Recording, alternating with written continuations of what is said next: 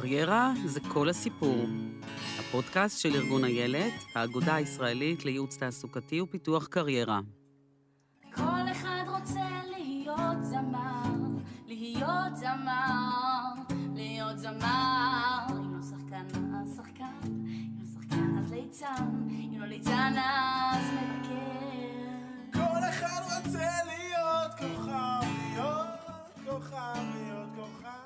האם כל אחד רוצה להיות כוכב, בדרן או מנכ"ל?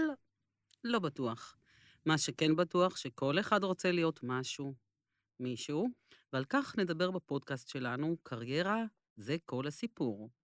הפודקאסט של ארגון איילת, האגודה הישראלית לייעוץ תעסוקתי ופיתוח קריירה. אני ענת רונאל מטלון, בעצמי עוסקת בתחום הקריירה שנים רבות, יועצת, מנחת סדנאות, חוקרת, כותבת, גם מתלבטת, ובעיקר סקרנית. מטרת הפודקאסט לעזור לכם בקבלת החלטות בקריירה שלכם, החלטות לא פשוטות הרבה פעמים. אני אארח יועצי קריירה שיספרו לנו איך הם עוזרים למתלבטים ויציגו דוגמאות מחדר הייעוץ, וגם נארח אנשים מעוררי השראה שישתפו אותנו בהחלטות שהם קיבלו בקריירה שלהם, ומה עזר להם להגיע לאן שהגיעו, והיום במקרה יש לנו דוגמה כזאת. היום אנחנו נדבר על הגשמת חלומות, במיוחד בקורונה. איך אנשים ניצלו את התקופה הזאת להגשים חלום שלהם, והמרואיין שלנו הוא נחום שוורצברג. אמרתי נכון? כן. מגשים חלומות סדרתי, שכתב את ספרו הראשון לחם קימל בסגר הראשון, ועד הסגר השני הפך הספר לרב-מכר. מהמם. אה, לפני שנתחיל, אני חייבת להתוודות. אני קראתי את רוב הספר שלך ביום כיפור האחרון, אבל אני עצרתי, השארתי לי עוד כמה פרקים אחרונים ליותר מאוחר כדי שזה לא ייגמר. קראתי לאט, היה לי קשה להיפרד ממנו. הספר החזיר אותי ממש לילדות שלי בתל אביב, לאווירה המשפחתית אצלי בבית, עם המשפטים הפולניים. ואתה תספר לנו היום איך עשית את זה, מהמם. ובכלל על הקריירה המעניינת שלך. נחום הוא בן 49, הוא תושב תל אביב, הוא נשוי וארבע לשלושה חבר'ה. ונחום, איך להציג אותך כסופר? זה, האמת שכל האירוע הזה הוא מאוד מאוד מרגש. זאת אומרת, זה משהו שקרה... כמו כל דבר, הוא כנראה קרה והתבשל וקרה... אי אפשר להגיד במקרה, אבל תקופת הקורונה הצמיחה את הקרקע כדי שהספר יצא לאור. הרעיון לכתיבת הספר עלה והתגלגל בראש כשנה וחצי לפני. אני כותב בארבע שנים האחרונות מין בלוג יומי בפייסבוק, בבוקר מוקדם, אני קם נורא מוקדם וכותב ו- וכן הלאה. ובאותו יום אני שומע, כשהתחיל החל"ת והתחיל הסגר הראשון, הוציאו אותי ממקום העבודה לחל"ת, הייתי מנהל פיתוח עסקי של בית תוכנה, ובערב אני שומע פודקאסט, אפרופו פודקאסטים, של בן שני, הבמאי של עובדה, שהוא מראיין את רונית וייס ברקוביץ', שהיא במאית, ובין השאר כותבת תסריטים וסדרות לנטפליקס היום. והיא כותבת משפט אחד שהפך למשפט מכונן, שלא כותבים כשאפשר, אלא כותבים כי צריך. וואו. שכוונתה היא שאם יש לכם רעיון, אז שבו, זו משמעת כתיבה, זה לא משהו שמצריך מוזה וכל הדברים האלה, היא מכירה אותם, אלא זו משמעת, יש לכם משהו, רעיון שאתם רוצים אה, לכתוב, שבו ותכתבו. לבד זה לא קורה, זה מצריך משמעת ועבודה קשה. ואני מחליט שביום למחרת אני מתחיל לכתוב את הספר. וזה גורר אותי לכתיבה של הספר בין 8 ל-11 שעות ביום. אני קם ב-4 וחצי בבוקר, יוצא לטיול עם הכלבה, ואחר כך אימון כושר, ארוחת בוקר. ב-8 אני כבר כותב עד הצהריים. ארוחת צהריים טיפה מנוחה, כי זה מצריך ריכוז מאוד מאוד uh, עמוק, וזה סוחט, ואני ממשיך עד 11, 10-11 בלילה. וואו. שבעצם אני צולל וחוזר להיות ילד בן 4-5, בדיוק כמו שהייתי, אה, כפי שהספר מתאר, והמון דברים צצים ועולים לי תוך כדי. הקשר שלי ושל סבא שלי היה קשר מאוד מיוחד. והוא היה דמות בשבילי שהוא היה כמו, כמו אלוהים. ו... דברים, פרק מוביל לפרק, ואני כותב על המחשב, אני מקליד, ובצד יש לי מחברת שאני משרבט, כי פתאום תוך כדי כתיבה, למשל דיזינגוף, אז אני נזכר בעוד מקומות, ופראג' ובית המהנדס, וזה, וזה לוקח אותי, בלי שאני אשים לב, לספר נכתב. אני יכול לספר שחלקים גדולים מהספר לא ראיתי את המסך. זאת אומרת שזה הציף, ו- וזה מאוד מאוד ריגש. ואני חושב שבתקופה הזו בכלל אנחנו מאוד מאוד מתגעגעים. תקופת הקורונה בעצם שמה לנו על השולחן, לרובנו, את מה שבאמת חשוב. את הדברים האמיתיים, אה, כי פתאום אין יותר מדי חומר, החומר עצר, ויש סגר, ודברים אחרים. יש בשקט הזה, שנוצר, אנשים... ריק מסוים. בדיוק. לא רק ריק, אלא גם התכנסות פנימה שמציפה דברים שאי אפשר היה לגעת בהם או, או להגיע אליהם, אלמלא היה כזה שקט אה, סטוי, אפשר להגיד, ברחובות, שבו כל אחד נכנס פנימה. ואני נכנסתי פנימה למקום שעשה לי הכי טוב. זאת אומרת, לי הקורונה... ממש מתנה. עשתה את המתנה הכי גדולה שהמשבר יכל לעשות. כי באמת הרבה אנשים אומרים, יום אחד אני אכתוב. אז... היה לך את היום אחד אני אכתוב? היה לי את היום אחד אני אכתוב, אני לא שונה מאף אחד אחר. היה לי את היום אחד אני אכתוב, היה לי את היום אחד אני... יום אחד אני אעשה, ויום אחד אני... ואז הבנתי שהיום הזה הגיע. אומרת, היום האחד הזה שאני אכתוב, עכשיו יש לי פנאי, וכל המדינה עצרה, ויש לי זמן, ויש לי משמעת, ואני מתחיל לכתוב. וככה הספר נכתב בזמן, בכלום זמן, הוא נכתב בשלושה חודשים. זאת אומרת, אני לא האמנתי שבשלושה חודשים אפשר לכתוב ספר. מדברים, סופרים, שכותבים שנים, ותחקור ועניינים. אני נכנסתי ופשוט סיפרתי את הסיפור שלי. אני גם לא ציפיתי שהדבר הזה, הספר של לחם קימל יעורר כזה, כאלו עדים, אני לא ציפיתי. בכלל, כל הסיפור של איך הספר הגיע לחנויות, אומרים שאין מקרה בחיים. אז הוא בכלל עוד יותר יד המקרה, כי חברה טובה ערכה אותו, שאנחנו מכירים, ומה, ייקח לי בסביבות חודש לערוך את הספר. אני, אנחנו מתחילים ממרץ, שלושה חודשים, אזור מאי כבר ערכה את הספר, ולאחר מכן אני מבין שאני צריך גם עריכה לשונית. אוקיי, מה זה עריכה לשונית? אין לי מושג. היא אומרת, אני אחבר אתכם עם חברה טובה שהיא עורכת לשונית, אוקיי, לחברה לא הסתדר, קרה משהו, ואני קורא באופן שוטף את אמיר שנקמן, שהוא קופירייטר, וכותב מאוד מאוד מצחיק. ובשנה וחצי האחרונות יש בינינו דיאלוג מעבר לפוסטים, והוא קורא אותי ואני קורא אותו, ויש קשר כזה דרך המסנג'ר. משום מקום אני כותב לו הודעה, אמיר היקר, מכיוון שאתה קורא אותי, באופן עקבי בשנה וחצי האחרונות, אני כתבתי... בפייסבוק, אתה. בפייסבוק, כן. כן. אני כתבתי ספר, ואני הייתי שמח לדעתך ולחוות דעת, תגיד לי אם זה... ואין לי מושג ירוק מה האיש עושה מלבד שכתוב לו... עורך. לא עורך לשוני, כתוב לו קופירייטר. לא, אין לי מושג מעבר מה הוא עושה. ואני שולח לו את זה, הוא שולח לי לכתוב את המייל, אני שולח את הקובץ, כמובן עם סודיות ועניינים. אחרי שעה וחצי, אני מקבל תשובה, מאוד אהבתי את מה שקראתי. בוא נדבר. שולח את הנייד, אני בעצם שלחת לו את הספר? את העותק שלך, מה את שאתה כתבת. עותק של הספר, ואני מתקשר, והוא אומר לי, תשמע, הספר, מאוד אהבתי את מה שקראתי, ברור לי לאן זה הולך. אני חייב להגיד לך שבין שאר עיסוקי, אני לא יודע מה, מה אתה יודע שאני עושה, אמרתי, "אני- מה שאני יודע, אתה קופירייטר.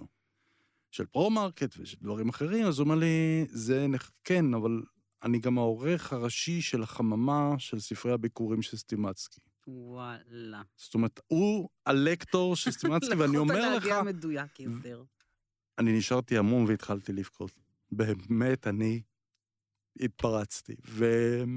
וכשנפגשנו, אני זוכר שלפני זה בטלפון, אני אומר לו, הוא, הוא, אומר לי, תקשיב, הספר שלך צריך להיות בחנויות. אני לוקח את הנייד ואומר, על מה אתה מדבר? אז הוא אומר, אני עושה את זה 30 שנה, אני אומר לך שהספר הזה יימכר בכמה אלפים. אמרת, אוקיי, הגלגלים התחילו לעבוד, ואני אומר, מתי מחר נפגשים? זאת אומרת, מרוב ההתרגשות, לא, לא היה לי סבלנות לכלום. הוא אומר לי, אין בעיה, מחר ניפגש בבוקר, נפגשנו, ומשם הכל היסטוריה. זאת אומרת, אה, היה לי ברור עכשיו שאני הולך לכיוון אחר, לא הוצאה עצמית, אלא אני קושר את עצמי עם הוצאת ספרים אה, רצינית שיכולה לתמוך את זה, ו... ומשם הכל התגלגל. וקרה לי משהו שכשהספר הגיע לחנויות, נופלת לי ההכרה, אני הולך כמו אבא גאה לעקוב אחרי הילד ולראות איפה הוא נמצא. ואני מגיע לחנויות ואני רואה את ההיצע הבלתי רגיל שיש בחנויות, שיש מאות ואלפי ספרים, ואני חושב איך אנשים ייגשו לספר שלי, איך מכל הדבר הזה ישימו בכלל לב ללחם קימל. אז אני לומד שיש חשיבות מאוד גדולה למיקום שלו. ואני בעצם משנה את הכובע.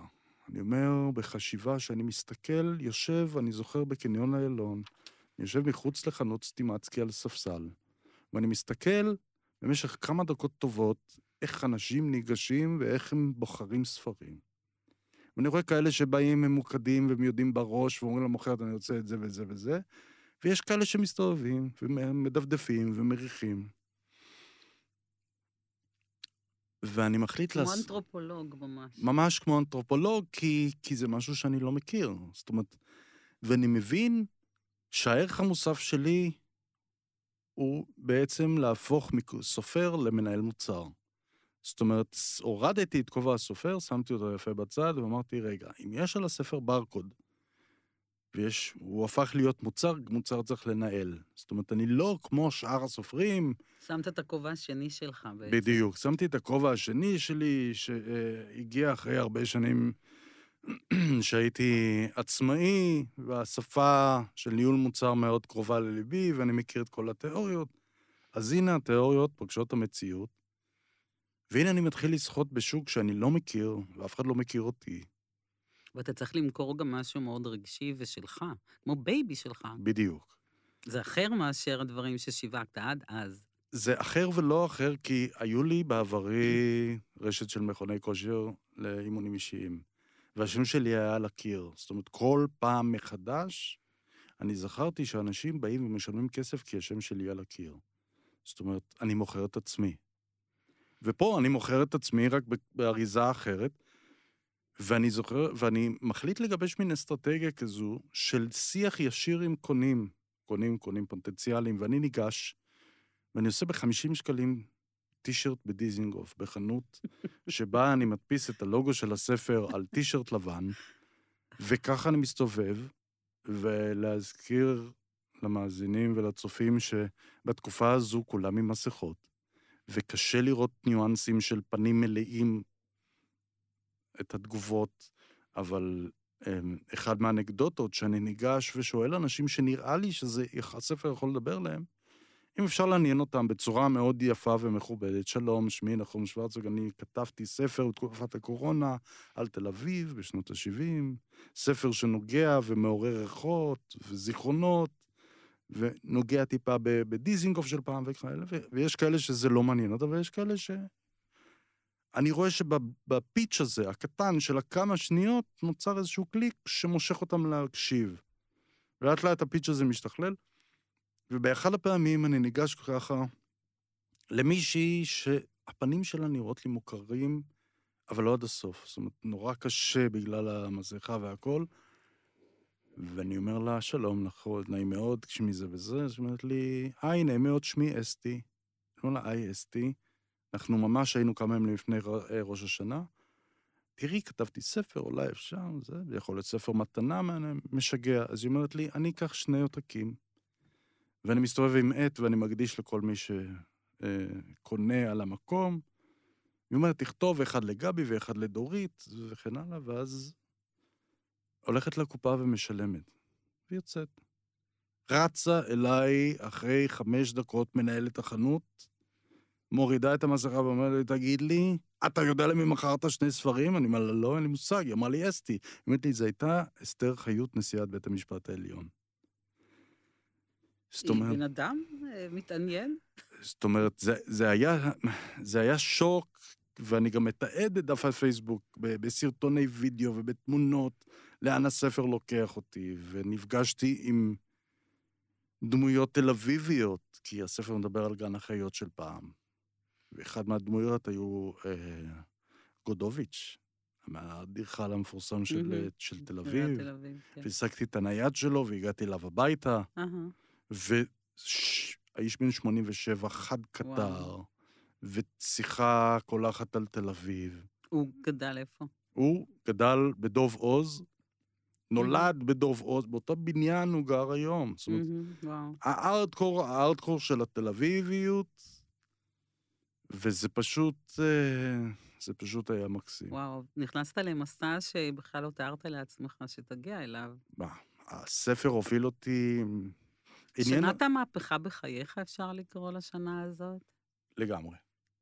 עכשיו, אני רציתי ללכת, ברשותך, קצת אחורה.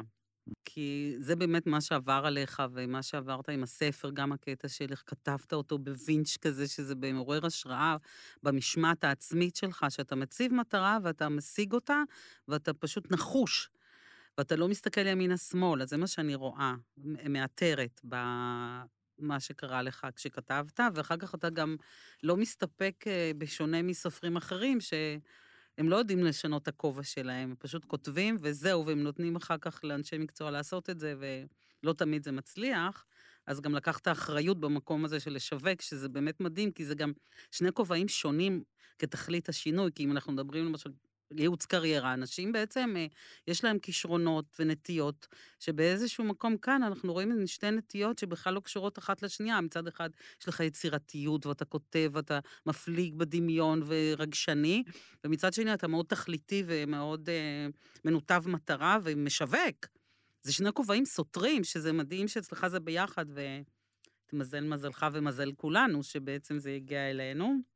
ורציתי לשאול באמת קצת אה, על, על העבר שלך, בגלל שאנחנו כאן בפודקאסט על קריירה, אז. אה, היות וככה קצת דיברנו קודם, והבנתי שהיה לך קריירה מאוד מעניינת, ואתה מורגל בשינויים ובהצבת מטרות, ו... אה, אותם. אז אני רוצה שתספר קצת על ממה, ממה התחלת, סיפרת לי שהיית פעם נתב טיסה, נתב טיסה? בקר טיסה. בקר טיסה, כן. בעצם אחרי שסיימתי ללמוד מנהל... אה, למה למדת? בוא נתחיל משם, ממש, מתחילת דרכך. מה- למה החלטת ללמוד מה שלמדת? כי לא היה לי מושג ירוק מה אני רוצה. זאת אומרת, היה לי מושג שאני נורא רוצה להתעסק עם מה שקשור למנהל עסקים, אבל השתחררתי מהצבא, ומה ידעתי, ואז באותה תקופה... אה, מה היה הקשר שלך למנהל עסקים חוץ מסבא עם מכולת? שום דבר. שום דבר. רציתי, לא עניין אותי שום דבר אחר, ורציתי להתמקד בזה. וידעתי שמתישהו נורא, אני נורא רוצה שיהיה לי עסק. אבל ילד בן 25, 6, לא מבין כלום מחייו, והולך ולומד, בסדר. והגעתי לאל על, אה, והייתי בקר טיסה. איך זה קשור למה שלמדת? זה לא קשור, לא זו הייתה קשור. עבודת סטודנטים.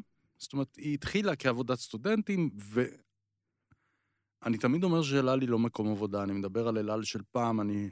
צר לי נורא על מה שקורה היום וכל משבר הקורונה ש... שעושה לחברה שמות. אל על היא לא מקום עבודה, אל על, אתה נעשה מכור לחברה הזו. על תחלואיה, אבל יש לה יתרונות בעיניי הרבה יותר גדולים. וזו עבודה נור... מאוד מאוד דינמית, שמצריכה יצירתיות ומצריכה דיוק, וזה ריכוז של כל הנתונים של כל המחלקות של אל על בזמן אמת, בריל טיים, שליטה בצי המטוסים בארץ, בעולם, כי מטוס שיוצא צריך גם לחזור, וראייה כוללת, והמון המון דברים. זה עבודה במשמרות ועבודה בשדה התעופה שכל הזמן קורה משהו. וחוץ מזה שקורה משהו, יש מלא טיפוסים והמון הומור, כי הלחץ מוציא מאנשים אם אתה לא יודע לצחוק, אתה פשוט לא שורד. ואני עושה את זה כמעט עשר שנים באהבה גדולה מאוד. במהלך הלימודים, ובעצם נשארת שם אחרי. נשארתי שם אחרי, וזו הייתה אהבה ענקית. אבל אני מרגיש שאני חייב לעשות משהו משלי. וזה קטע כי בשמחת תורה ב-2006, אני מגיע למשמרת לילה, זה היה יום שישי, אני לא אשכח את זה. אין בעצם טיסות, אלא לא טס בשבת. אני מגיע כדי להיות כונן במקרה ויהיה משהו, אוקיי. ואני עולה למעלה לבר הפצת ספרים, החנות שנמצאת, שכולם קונים לפני טיסה, ואני קונה את הספר אבא עשיר אבא אני. ואני מתחיל לקרוא, השעה הייתה אחת בלילה. ואני ממשיך לקרוא, ובשלוש לפנות בוקר, כשהתמונה מתבהרת לי, אני רואה את אבי השכיר, שניהל מוסך ואחר כך היה קצין בטיחות בתעבורה, ואת דוד שלי, איש העסקים בארצות הברית. בשעה ארבע בבוקר, ברעידות, אני מתקשר לדוד שלי, שגר בסן דייגו, ואני אומר לו, תקשיב, אפרופו רגעים של זה, הרעיון של לפתוח עסק בתחום הכושר שתמיד התעסקתי בו, ליווה אותי ונורא רציתי, ואני אומר לו, אני הולך לפתוח קונספט של חדרי כושר לאימונים אישיים. אז הוא אומר לי, קדימה, מה שאתה צריך, אני אעזור משם, תתקשר חופשי וזה. הוא אומר לי, לך, מה יש לך להפסיד? ואחרי ארבעה חודשים העסק עומד.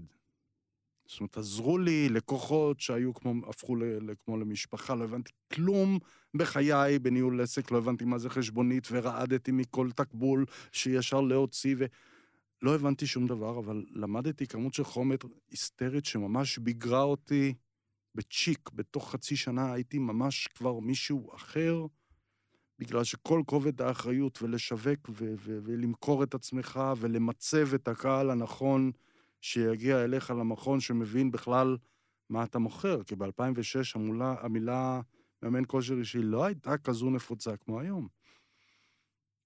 וזה לימד אותי המון, וזו תורה שלא כתובה בשום ספר ובשום... זה התחבר אז קצת ללימודים שלך? לא, בכלל לא. שום דבר. כלום. אז בעצם מי שמתלבט אם ללמוד מנהל עסקים, מה תגיד לו?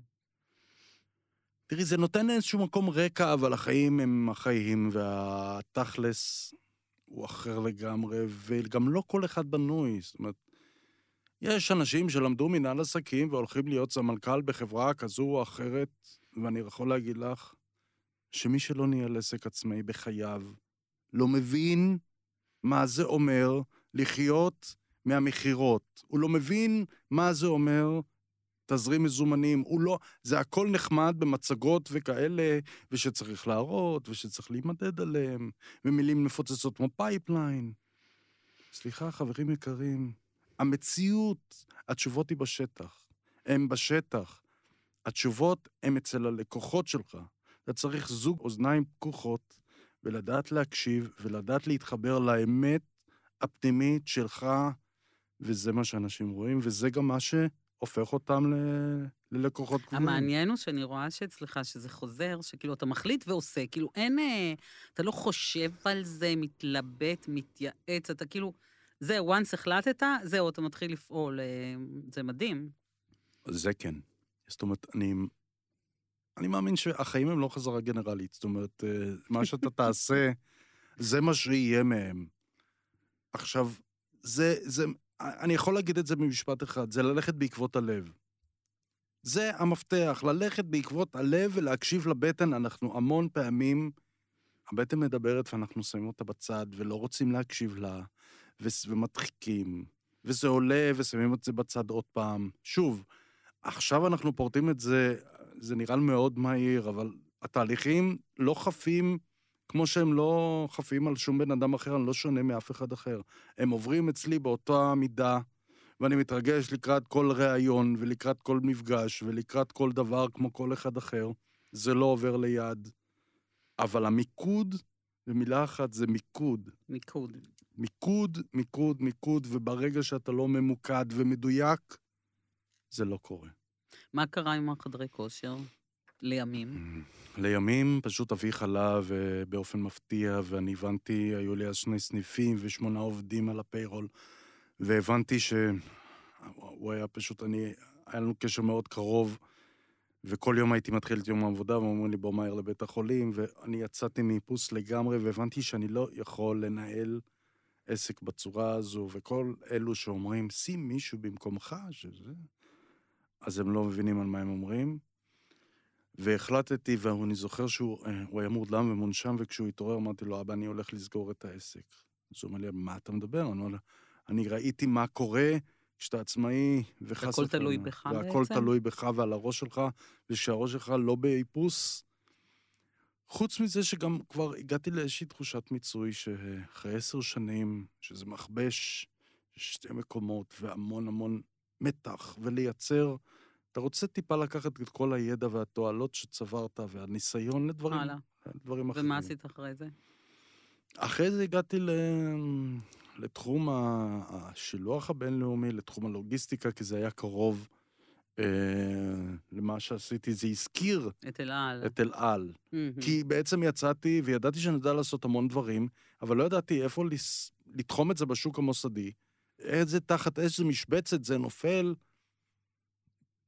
והגעתי לדברים שבאמת לא, לא יותר מדי דיברו אליי, אבל ידעתי שאני חייב להתפרנס, ו... ו... אז מה עשית בעצם אחרי החדר כושר? התחלתי כאיש מכירות בחברת שילוח בינלאומית. אבל מהר מאוד, בגלל שהתחום של המכירות, ללכת ולמכור, אני יודע, וזה, ו... אז, והראייה שלי היא ראייה נורא רחבה, אז עשיתי חיבור למרכז פרס לשלום, והשגתי חסות מאוד גדולה מהחברה שהיא בינלאומית, וכל מיני מיזמים וחשיבה ארוכת טווח, מתוך הניסיון שלי של לטעת זרעים שיום אחד יניבו עוגנים משמעותיים, שאתה לא צריך לרוץ. ו... ולאט לאט הבנתי שאני... שאני חייב כנראה לחזור לכובע של העצמאי. מהמם. שאני חייב כנראה לחזור לכובע של האמת הפנימית שלי ולדברים שעושים לי הכי טוב בעולם. ואז? ו... ואז הגיע הספר בעצם? ואז הגיע הספר. וואו, מדהים. ואז קיבלתי מתנה שהוציאו אותי לחל"ת ממקום העבודה, ממש מתנה. מין כת כזה שבא ואומר לך, מספיק. יאללה, די. זמן להפוך דף. עכשיו הגיע הזמן לעשות את הדברים האלה, ואני חושב שזה המסר העיקרי שעובר בספר, הוא מאוד מאוד אותנטי. ו... וזה משהו ש... שנוגע בהרבה מאוד אנשים. לגמרי, ממש. אני רוצה להגיד לך ש... התחלתי ואמרתי כמה נהניתי לקרוא אותו, וככה כמו סוכריה כזאת, לא רציתי שהיא תיגמר, אז משכתי ומשכתי, ואפילו קישרתי אותך לקבוצת הבית ספר יסודי שלי, שמסתבר מהמם. שאחת מהם הייתה בייביסיטר שלך. נכון. וזה פשוט היה מרגש וממש כיף, והתחלתי מאז להפיץ את הספר שלך, פשוט אה, לספר לכל אחד אה, שגדל באזור, שבעצם אה, יש איזה ספר כיפי כזה. שמחזיר אותנו לילדות. אז uh, אני רוצה לסיים, היות ואתה באמת ככה עברנו קצת לאורך חייך, והנחישות שלך שמאוד בולטת, והקטע שאתה מגשים חלומות ממש סדרתי, ואני רוצה שתיתן לנו ככה כמה טיפים uh, למי שרוצה להגשים חלומות, ומי לא.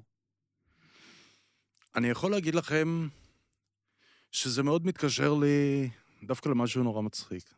אני לא יודע אם רובה, הרבה אנשים זוכרים את ג'רי לואיס, מהמם. הקומיקאי. וג'רי לואיס, למרות שהוא היה קומיקאי, הוא היה אחד האנשים הכי מדויקים שראיתם. אני זוכר שצפיתי, הייתה תוכנית נהדרת של ג'יימס ליפטון, Actors Studio, שהוא ראיין הרבה מהכוכבים, כמו דסטין הופמן וקלינט איסטווד, וכל אחד סיפר את החיים שלו.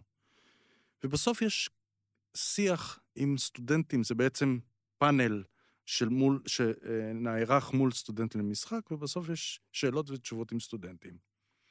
ויושבת בקהל מול ג'רי לואיס, סטודנטית למשחק שנה שנייה, והיא נורא בוכה. והיא מתרגשת מכל ה... והוא שואל אותה למה את בוכה, אז היא אומרת לו, כי... כי אני לא מצליחה להוציא את מה שיש לי, אני לא יודעת איך לבטא את מה שאני רוצה. והוא אומר משפט שפשוט מקסים.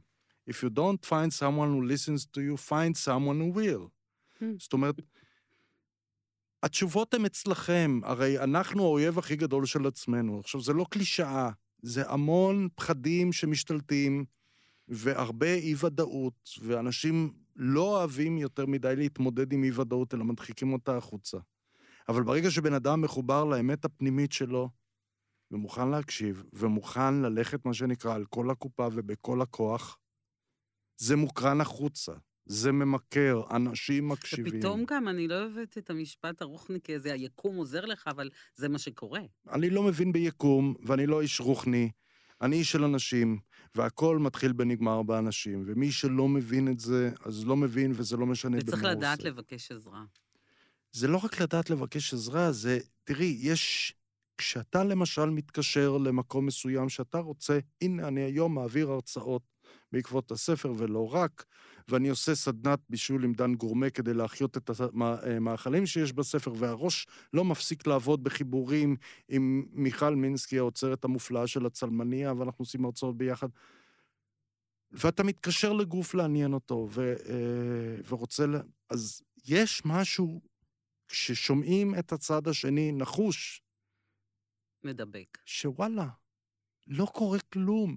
כי הרבה פעמים אנשים יושבים מול הטלפון ומסתכלים עליו, והוא מסתכל עליהם, והם בחשש נורא גדול רק בכלל להרים את הטלפון, והשיחה היא... לא.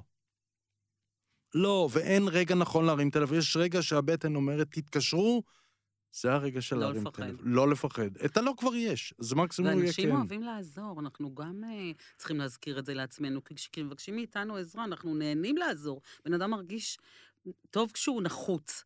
והקטע הזה, אני- שאתה אומר, אני, אני אומר לאנשים להתקשר אליהם, והם נורא שמחים לעזור בעצם, אנחנו צריכים לזכור את זה. אני עד היום לא שמעתי מישהו שכשהוא שומע מהצד השני של הטלפון את המשפט, אני אשמח להתייעץ איתך, שהוא יגיד לך, עזוב, נכון, לא לגמרי, רוצה.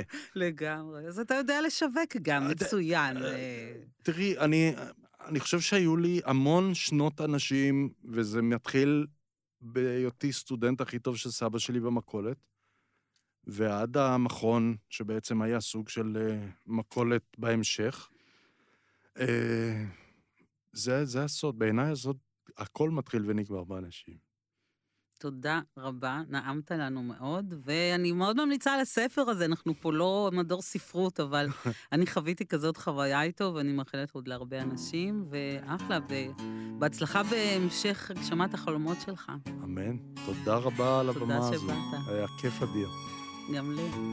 תודה, תודה.